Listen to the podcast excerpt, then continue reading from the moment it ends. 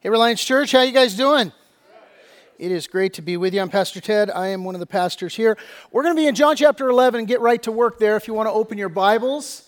And as you're making your way to John chapter 11, by way of introduction, tell you a story. This is my favorite story to tell, and there's a good chance you've heard me tell this story. I want to tell you about when I first laid eyes on my wife, Brenda. Here it is, Valentine's Day, and wonderful memories. But I worked in the emergency room at Little Company of Mary Hospital in Torrance. I was working as an ER tech, and my wife worked in ER admitting. She was getting ready to go to nursing school, and for me, I was preparing for paramedic school. So I was working in the ER. I worked the night shift. She worked the day shift. We never saw each other. But one day, one evening, she had taken an overtime shift, and so she was working on my shift. And as I'm talking, I'm standing at the nurse's station. I'm talking to the unit secretary, a gal named Mary. And so I'm talking to Mary, and all of a sudden, I see this redhead come walking in with a chart to put it in the rack there, and I just stopped talking in that moment. I'm pretty sure my jaw was hanging open. I'm just staring at this redhead that comes walking in. So much, it was so obvious that Mary turns and looks. She sees Brenda. She turns back to me, and she says, "Do you like her?" And I said, "Like her? I'm going to marry her." First thing I ever said when I saw my wife. And so just a little kind of backstory. I'm horrible with names. I just always have been. I wish I was better, but I'm just bad at names. So fast forward a few weeks. I have taken Brenda out on a few dates, and I'm talking to this same unit secretary, and I'm telling her just kind of about this date that I had, and I forget Brenda's name as I'm telling her about this date, and she looks at me incredulously. She's like, "Her name is Brenda. If you're going to marry her, you're going to need to remember her name," right? Now, I tell you that story by way of introduction. Here's why. Because it's all about Brenda's response. It was all about her response. If I told that story and it ended that she shot me down, right, then it would just be awkward and sad. It would be an awkward and sad story that I would never retell. Why do I delight to retell the story? Because of her response to my advances, right? And she would ultimately become my wife, and turns out I was a prophet, right? So it was amazing. Now, again, the reason I tell you that story is because we left off with Jesus in Bethany, and Jesus performs a great miracle there in Bethany. He raises Lazarus from the dead. In John chapter 10, Jesus said he was God, and in John chapter 11, he proved he was God. He raised this man who had been in the grave for 4 days. And the question then becomes, how do we respond? How do we respond? He says he's God. He proves he's God. How do we respond? Here's the thing. In all things, God is the initiator, and man is the responder. Everywhere you look in the scriptures, it reinforces that truth.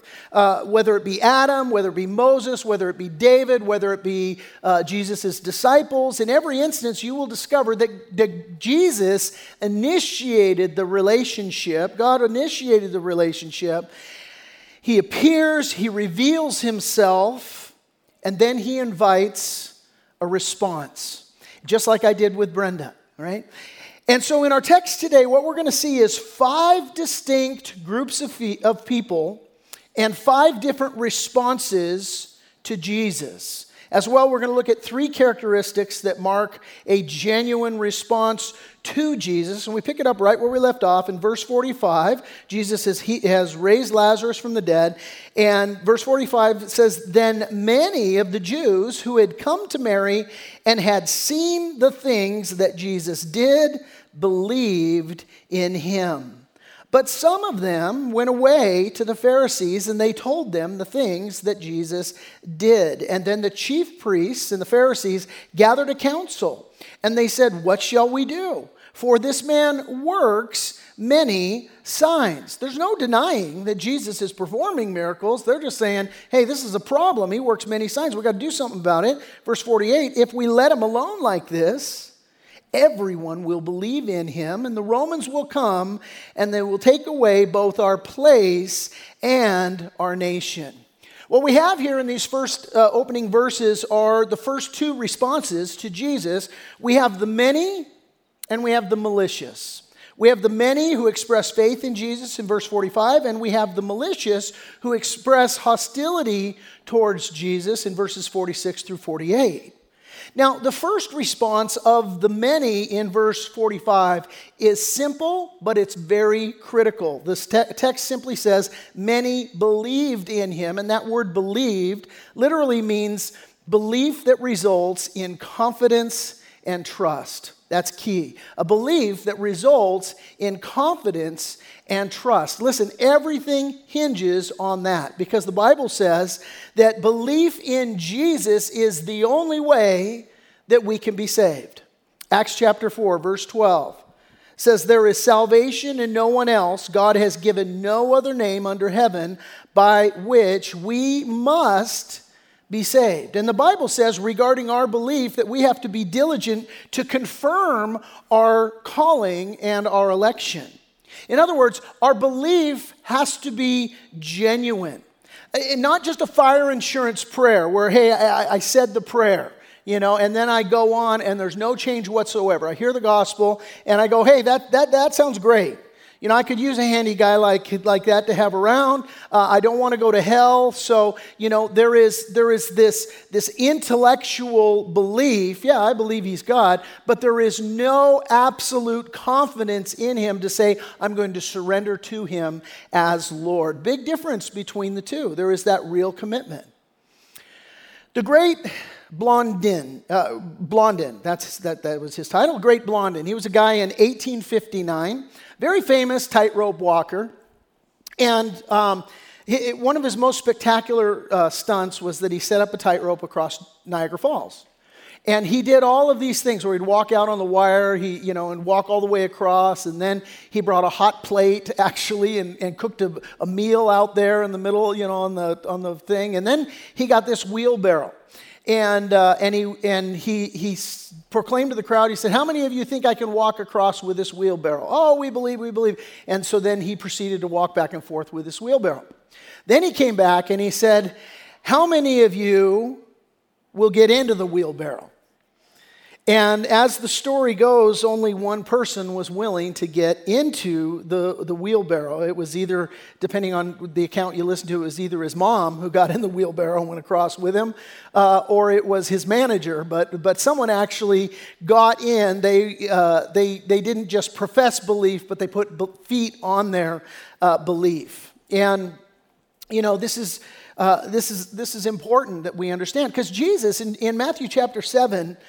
He said, not everybody who says to me, Lord, Lord, is going to enter the kingdom of heaven, but he who does the will of my Father. There's an implication there that our belief actually has to be a transformative one, a true one, that it's not just a fire insurance kind of profession, but that it's a true surrender to the lordship of Jesus Christ. Your salvation is totally and completely wrapped up in believing, but it has to be not an intellectual belief. It has to be a true surrendered belief. That's the idea.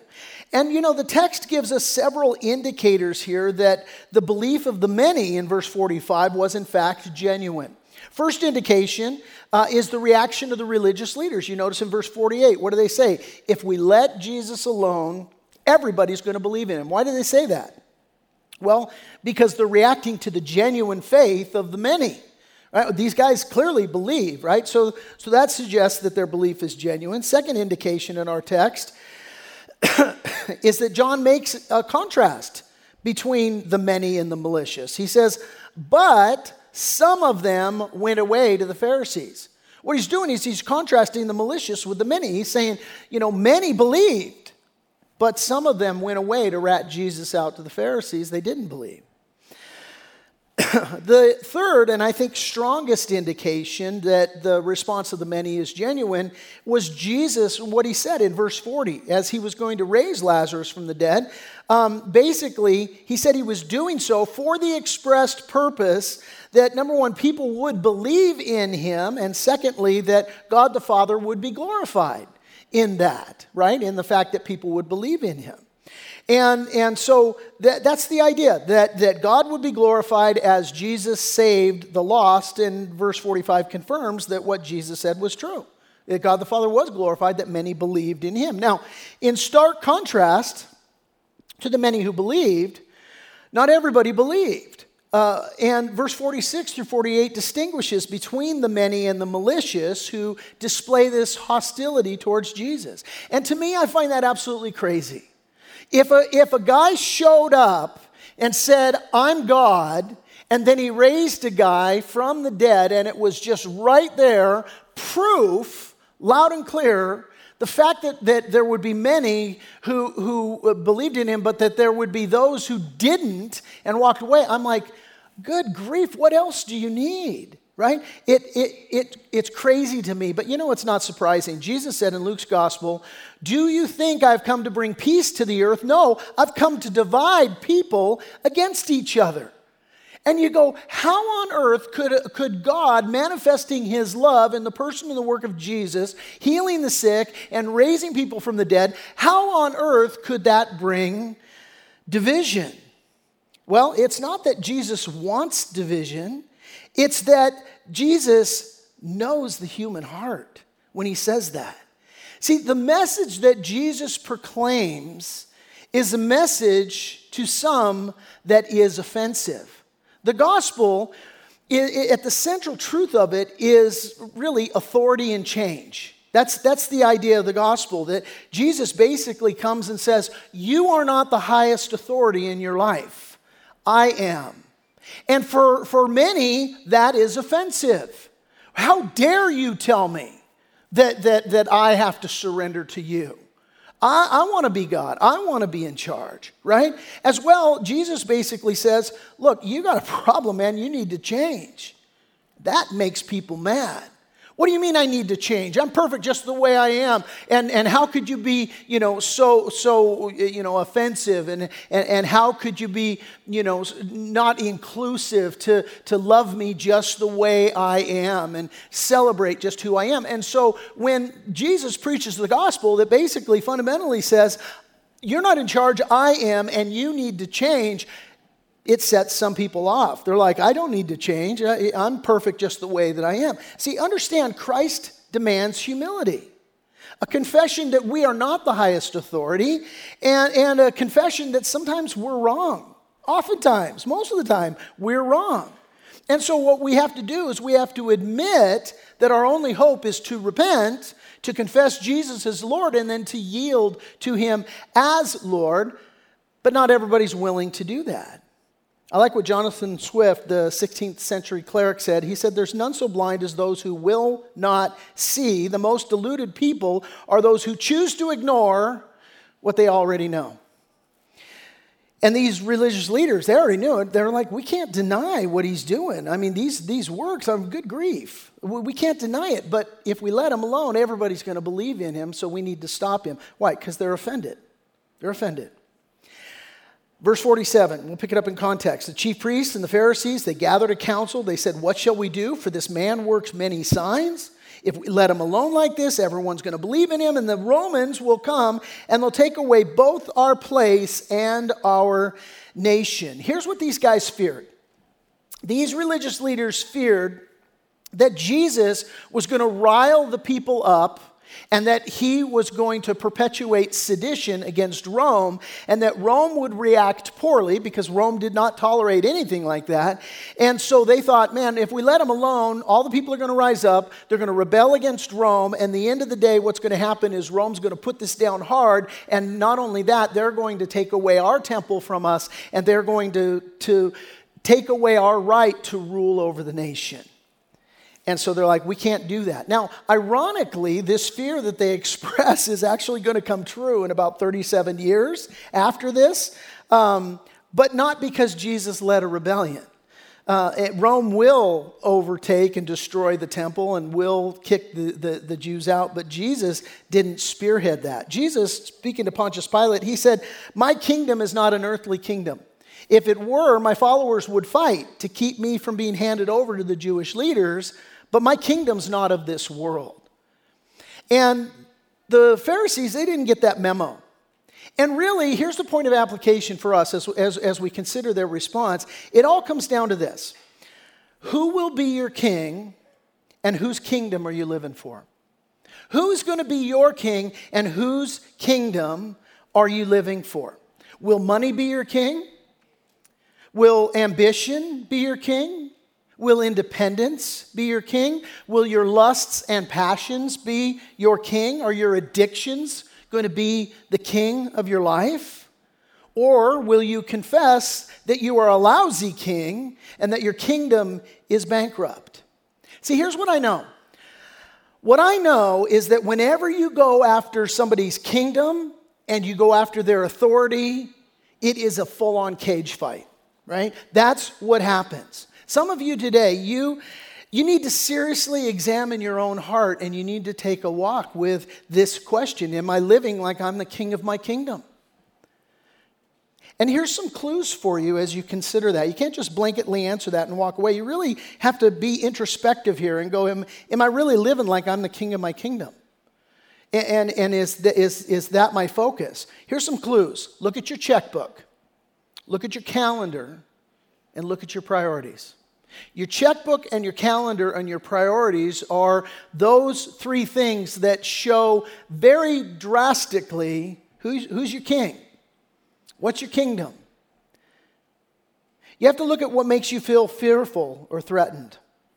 You have to look at what it is that you fight to control. What is the things that you sacrifice for?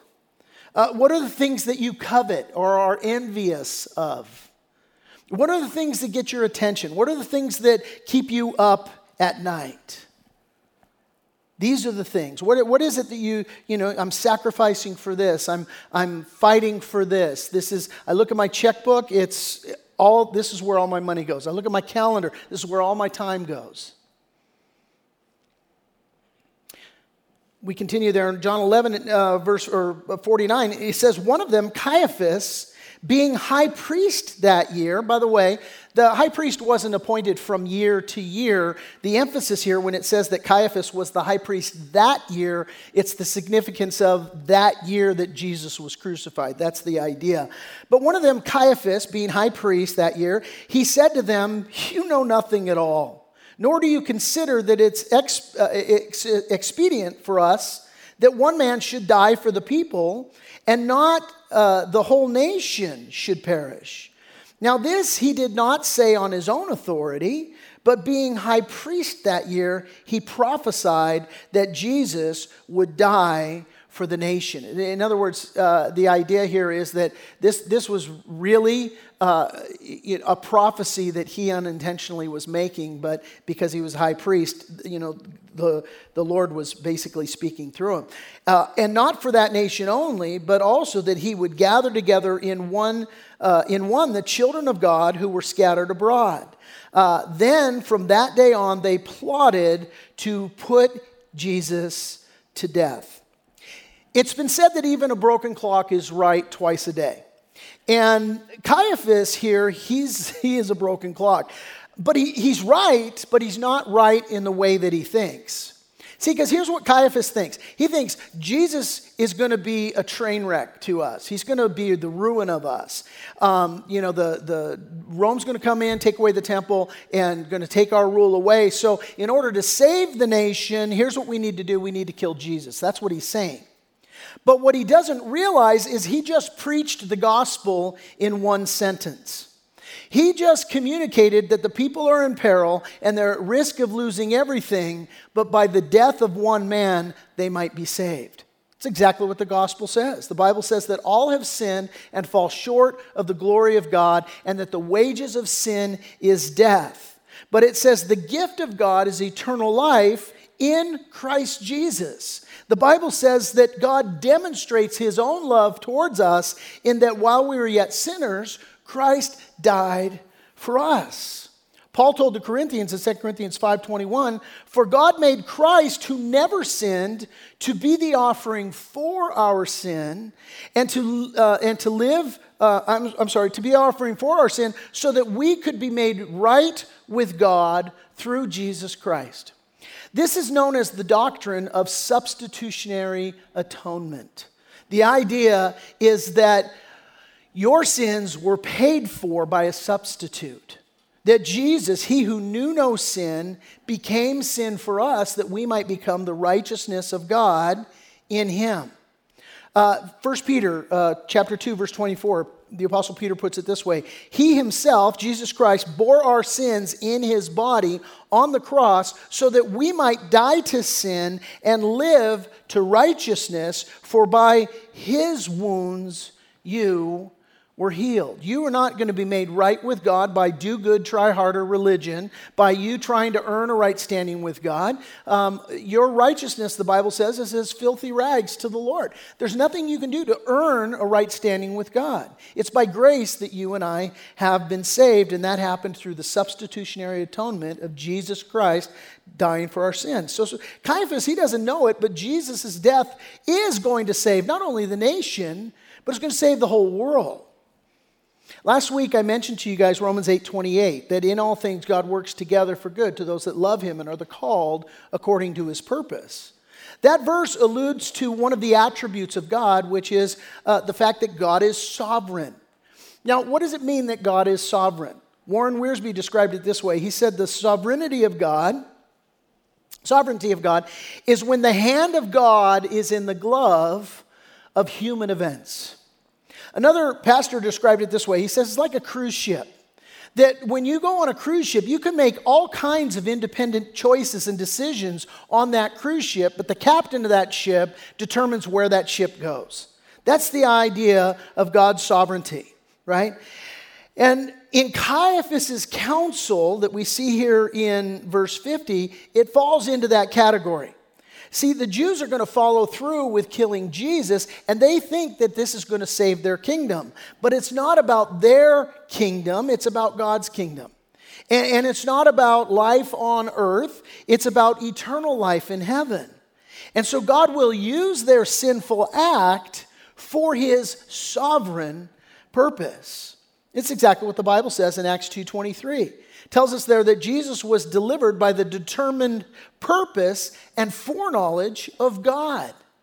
And you go, well, wait a minute, wasn't it the determined purpose and knowledge of the Jews and the Romans collaborating together to kill Jesus? Yes, but it happened by the determined purpose and foreknowledge of God that those things occurred. So we see here the first two responses to Jesus. We've got the many who display faith in Jesus. We've got the malicious who display open hostility towards Jesus. And here now we're going to look at three more. I'm going to read through the end of chapter 11, and then we'll go into chapter 12 for the first 8 verses there. So we pick it up in verse 54, and it says, "Therefore, because they planned from that day on to put him to death, therefore Jesus no longer walked openly among the Jews, but went from there into the country near the wilderness to a city called Ephraim, and there remained with his disciples."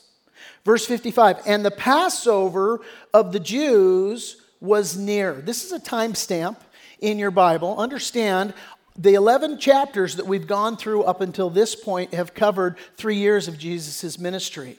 And now the remaining 10 chapters of this gospel are going to be entirely committed to 1 week, to a 1 week period. So now time slows down, and we have just entered, Jesus is now a week away from going to the cross.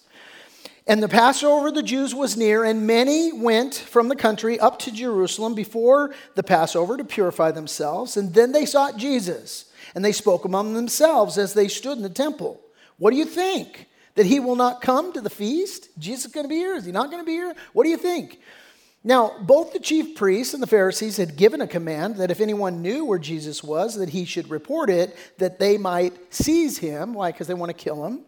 And then, chapter 12, verse 1, "6 days before the Passover, Jesus came to Bethany where Lazarus was. It's about 3 miles from Jerusalem, so he's in the neighborhood of Jerusalem here. He comes to Bethany. This is where Mary and Martha and Lazarus lived, who had been dead, whom he had raised from the dead, and there they made him a supper. And Martha served, but Lazarus was one of those who sat at the table with Jesus. And then Mary took a pound of very costly oil of spikenard, anointed the feet of Jesus, and wiped his feet with her hair. And the house was filled with the fragrance of the oil. Ephesians 5:2, Paul says that as we walk in love, that God receives it as a sweet-smelling aroma. And that's what comes to my mind as I think of the house being filled with the fragrance of the oil.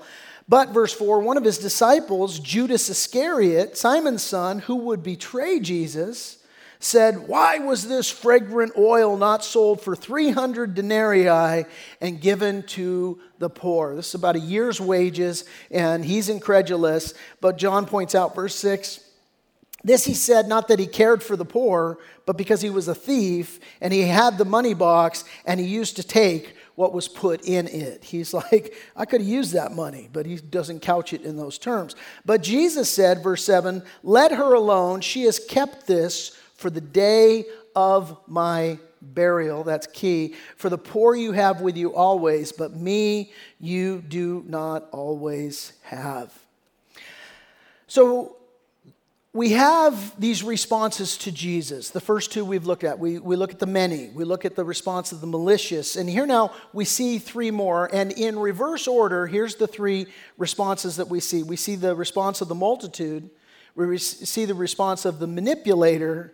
And then we see the response of Mary and Martha and Lazarus. So let's break this down in reverse order. Notice the response of the multitude in verse 9. What's it say there? It says that a great many of the Jews knew that Jesus was there, and they came, here's the key, not for Jesus' sake only, but that they might also see Lazarus, whom he had raised from the dead. This response represents those people who display a fickle curiosity about Jesus. They came not for Jesus' sake only, they came to see the show. Listen, you don't want to be in this group. When we talk about how we respond to Jesus, these are the people that are consumers, not contributors. These are the people that have come to be entertained. They have not come to be rearranged. Listen, let me just tell you that if you're in this group, you're missing out. You're missing out. Because those that come for the show, those that come for the experience, those that come to be entertained rather than be rearranged, then the approach of them and the focus of them is, what are the programs that the church has to offer? How's the worship at the church? What's the preaching like at the church? And when you come to church with all of those surface things being a priority, let me just tell you, you're missing out. Rather than browbeat you about that, I'll just simply say that the attitude of that just breaks my heart, because God wants to do a rearranging work in us. And when we come to church, and we do so with my life in an open hand, and I'm not coming going, I didn't like that worship. I told you about a pastor, I had somebody come up to him, and they're like, I didn't like worship today. And he's like, well, it wasn't for you. It's not for you, right? I'm blessed. When we come to church, God has been so good to us. I'm blessed that our worship is wonderful. I can't carry a tune in a bucket, right? I'm up here singing my heart out, but thank God there's not a microphone on me, right? But I'm blessed that, when we come, oh man, the worship's great. I think the teaching's biblical, I'll say that. Children's ministry, I'm blessed for all of those things.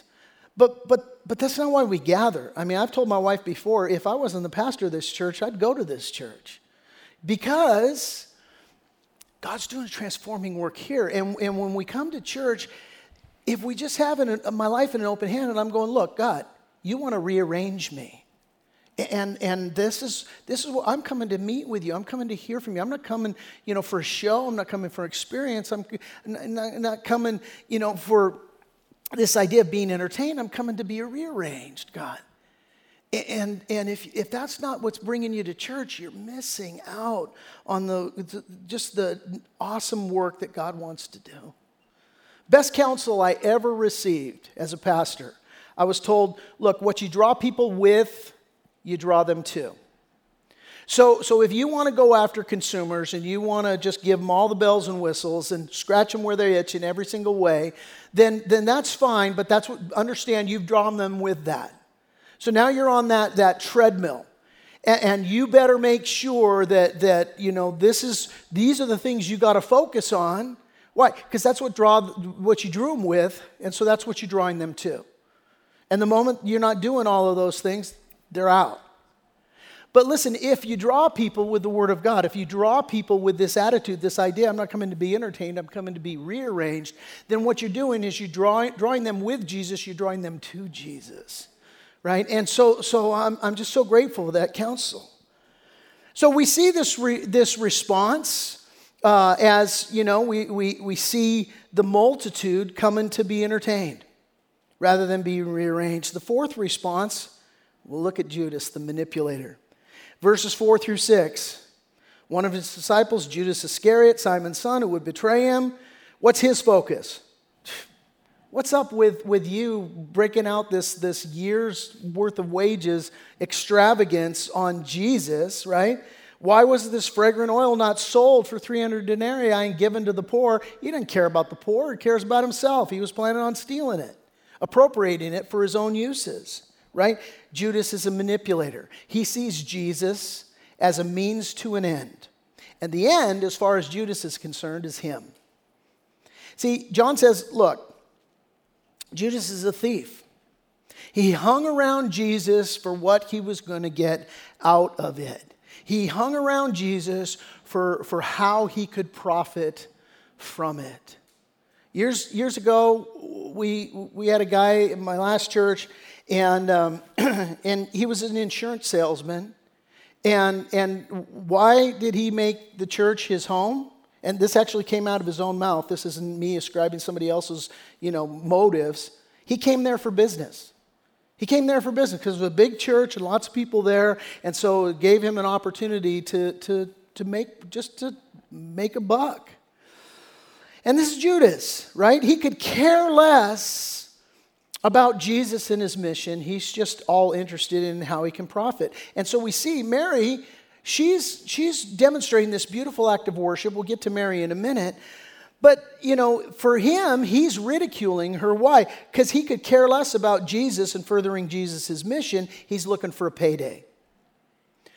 Years ago, my dad bought me a radio, and it was the coolest thing. I wish I still had it. It had 8 different frequencies on it, so you could listen to... You could listen to AM radio, you could listen to FM radio, but you could also listen to airplanes, you could listen to the fire department, the police department on this thing, you could tune in to the Coast Guard or to the Weather Channel, you know. It was amazing, but all I cared about was the AM station, listening to KHJ, right? I'm showing my age here. But all I cared about was listening to the rock and roll on KHJ. And I remember my dad just got so upset, and he actually said to me, he goes, I bought you this $100 radio, and all you care about is the $2 channel. That's Judas here. That all he cares about is this $2 channel. He doesn't care about Jesus' mission, right? And in 6 days from now, when it becomes very clear that Jesus' mission doesn't line up with Judas' mission, he's going to betray Jesus. Sell him out for 30 pieces of silver. Here's our application as we consider his response. We have to ask the question, am I looking to Jesus? Are you looking to Jesus to seek his agenda and you yield to that? Or am I looking to Jesus for my agenda? Right? We have to ask this question because, you know, there are those that come to Jesus and the attitude is that, you know, he's a genie in the bottle. Right? And I just come to Jesus and I get my 3 wishes, you know. And you know, Jesus, metaphorically speaking, he's a piñata, and I just beat him with prayer and out come all the goodies, right? And this is the way that some people relate to Jesus. And we have to ask the question, man, you know, what's me? I told you what Jesus said in Matthew chapter 7. Not everyone who says to me, Lord, Lord, is going to enter the kingdom of heaven, but he who does the will of my Father. And again, this isn't saying you got to earn a right standing with God. You got to earn your salvation. Jesus is just saying, look, you know, you can come to Jesus with wrong motives. You can worship the wrong Jesus is the idea. That I put Jesus' name on it, but really, I'm God. And Jesus is just existing to serve me. And we really need to take a walk with that. Well, that brings us to this final response to Jesus in verses 2 and 3 as we work in reverse order there in chapter 8. And who's the final response? We see the example of Mary and Martha and Lazarus. And what they do here, they provide for us a pattern of the model of worship. As we close, what I want to do here is focus on three characteristics that mark a genuine response to Jesus. And it's a picture of us in the church, right? What the church should look like and how we should function as members in the body of Christ. Let's start with Lazarus. We read the account. Lazarus represents new life in Christ. What was Lazarus? He was dead in the grave. You and I, we were dead in trespasses and sins, right? And Lazarus was powerless to do anything about it. Jesus called him forth. Jesus raised Lazarus from the grave. Paul, speaking to the Ephesians, talked about us. He says, once you were dead because of your disobedience and your many sins. You used to live in sin just like the rest of the world. He goes on to say, all of us used to live that way, following the passionate desires and the inclinations of our sinful nature. And by our very nature, we were subject to God's anger, just like everyone else. But God is so rich in mercy, and He loved us so much that even though we were dead because of our sins, He gave us life when He raised Christ from the dead. It's only by God's grace that you have been saved. And this is this picture of Lazarus. He's just now sitting in Jesus' presence. He's just resting in His glory. By the way, who can blame him? Like, I would too, right? You would too? Lazarus is like, hey, I died this week. I've had a rough day, you know? I've had a rough week. I'm just going to rest in Jesus. And sometimes we need that. You know, the opportunity that we have as children of God is just to find our rest in Jesus, right? Just to glorify Him. When Jesus told the parable about the seeds that were planted among the thorns, he described these seeds as you know, being the Word of God that is implanted in our life, but the cares and the concerns of the world, what happened? They choke out the seed. They make it unfruitful. But listen, as God's children, we can find our rest in Him. We don't have to have, you know, the cares and the concerns of this world choke out the Word of God and make it unfruitful in our lives. We can find our rest in Him. So there's Lazarus. He's this beautiful picture of a characteristic mark of a believer. And then we got Martha. Check Martha out. She gets a bum rap, by the way. Martha does. You know, in Luke chapter 10, Jesus comes to their house and Martha's serving. That's her spiritual gift, you know, and we're all called to serve. I'll unpack that in just a second. But for Martha in particular, you know, this is her wheelhouse. But in Luke chapter 10, she gets a little distracted, little tense. You know, she had a couple of too many lattes. She's a little worked up, and she's angry with Mary. Mary's just sitting at the feet of Jesus, right? And Mary, in that instance, in Luke chapter 10, she's behaving like Lazarus. And by the way, as I look at Mary and Martha and Lazarus and their response, all of this response collectively should represent all of us, you know, in different aspects of how we abide in Christ, right?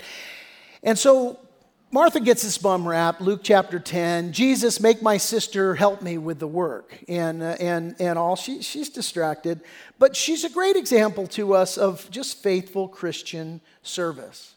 You see, resting in Jesus, that's important, and we should be doing that, but as well, serving's also important. Paul, speaking to the Ephesians, he said, God makes the whole body fit together perfectly. As each part does its own special work, it helps the other parts to grow so that the whole body is healthy and growing and full of love.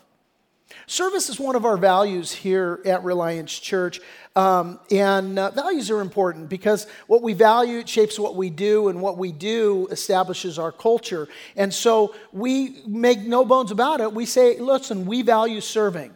And we articulate that value this way. We say that we are contributors and we're not consumers, right? Why? Because Jesus himself was a servant. Mark 10:45, Son of Man came not to be served, but to serve and give his life as a ransom for many.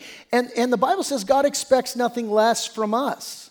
Paul says to the Ephesians, Ephesians 2:10, that we are his workmanship, that we're created in Christ Jesus for good works, which God prepared beforehand that we should walk in them. And that word workmanship is very specific and important. In the Greek, it means poem or work of art. What that means is God has uniquely made you to be you, and that you play a very distinct, unique role within the church. The Bible calls us living stones, and it likens us to a physical body, where every part does its share and every part is important. So we look here and we see Lazarus, who represents new life in Christ, and we see Martha, who is this example of faithful Christian service, and we close looking at Mary. And she's just there worshiping at the feet of Jesus, and she's growing in grace and in truth. And you know, every time we see Mary in the scriptures, where is she? She's at the feet of Jesus. Every single time you see Mary in the scriptures. In Luke 10, she sat at Jesus' feet and she's listening to him. Kind of what we see Lazarus doing here. In Luke, or in John chapter 11, she falls at Jesus' feet in her grief. Remember, we read that last week. When Lazarus is dead and she comes to Jesus, she falls at his feet. She brings all of her grief and her burden and her cares to Jesus, and she's just there at his feet. And then here now in John chapter 12, she's anointing his feet with oil, wiping it with her hair. Understand this act of worship, it's very significant. It represents that Mary understood Jesus' mission, that he came to give his life as a ransom for many. Jesus has been telling these guys he's going to the cross. He's been telling, he made it abundantly clear, nobody seems to have actually heard him, but Mary heard him. And what she does here is that she is literally anointing his body for death. That's what the text tells us. This is her act of worship. She takes this container of spikenard.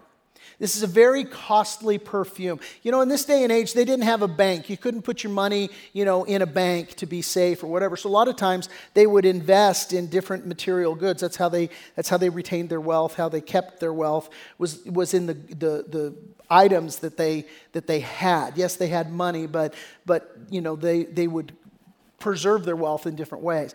In all likelihood, what this is Mary's dowry.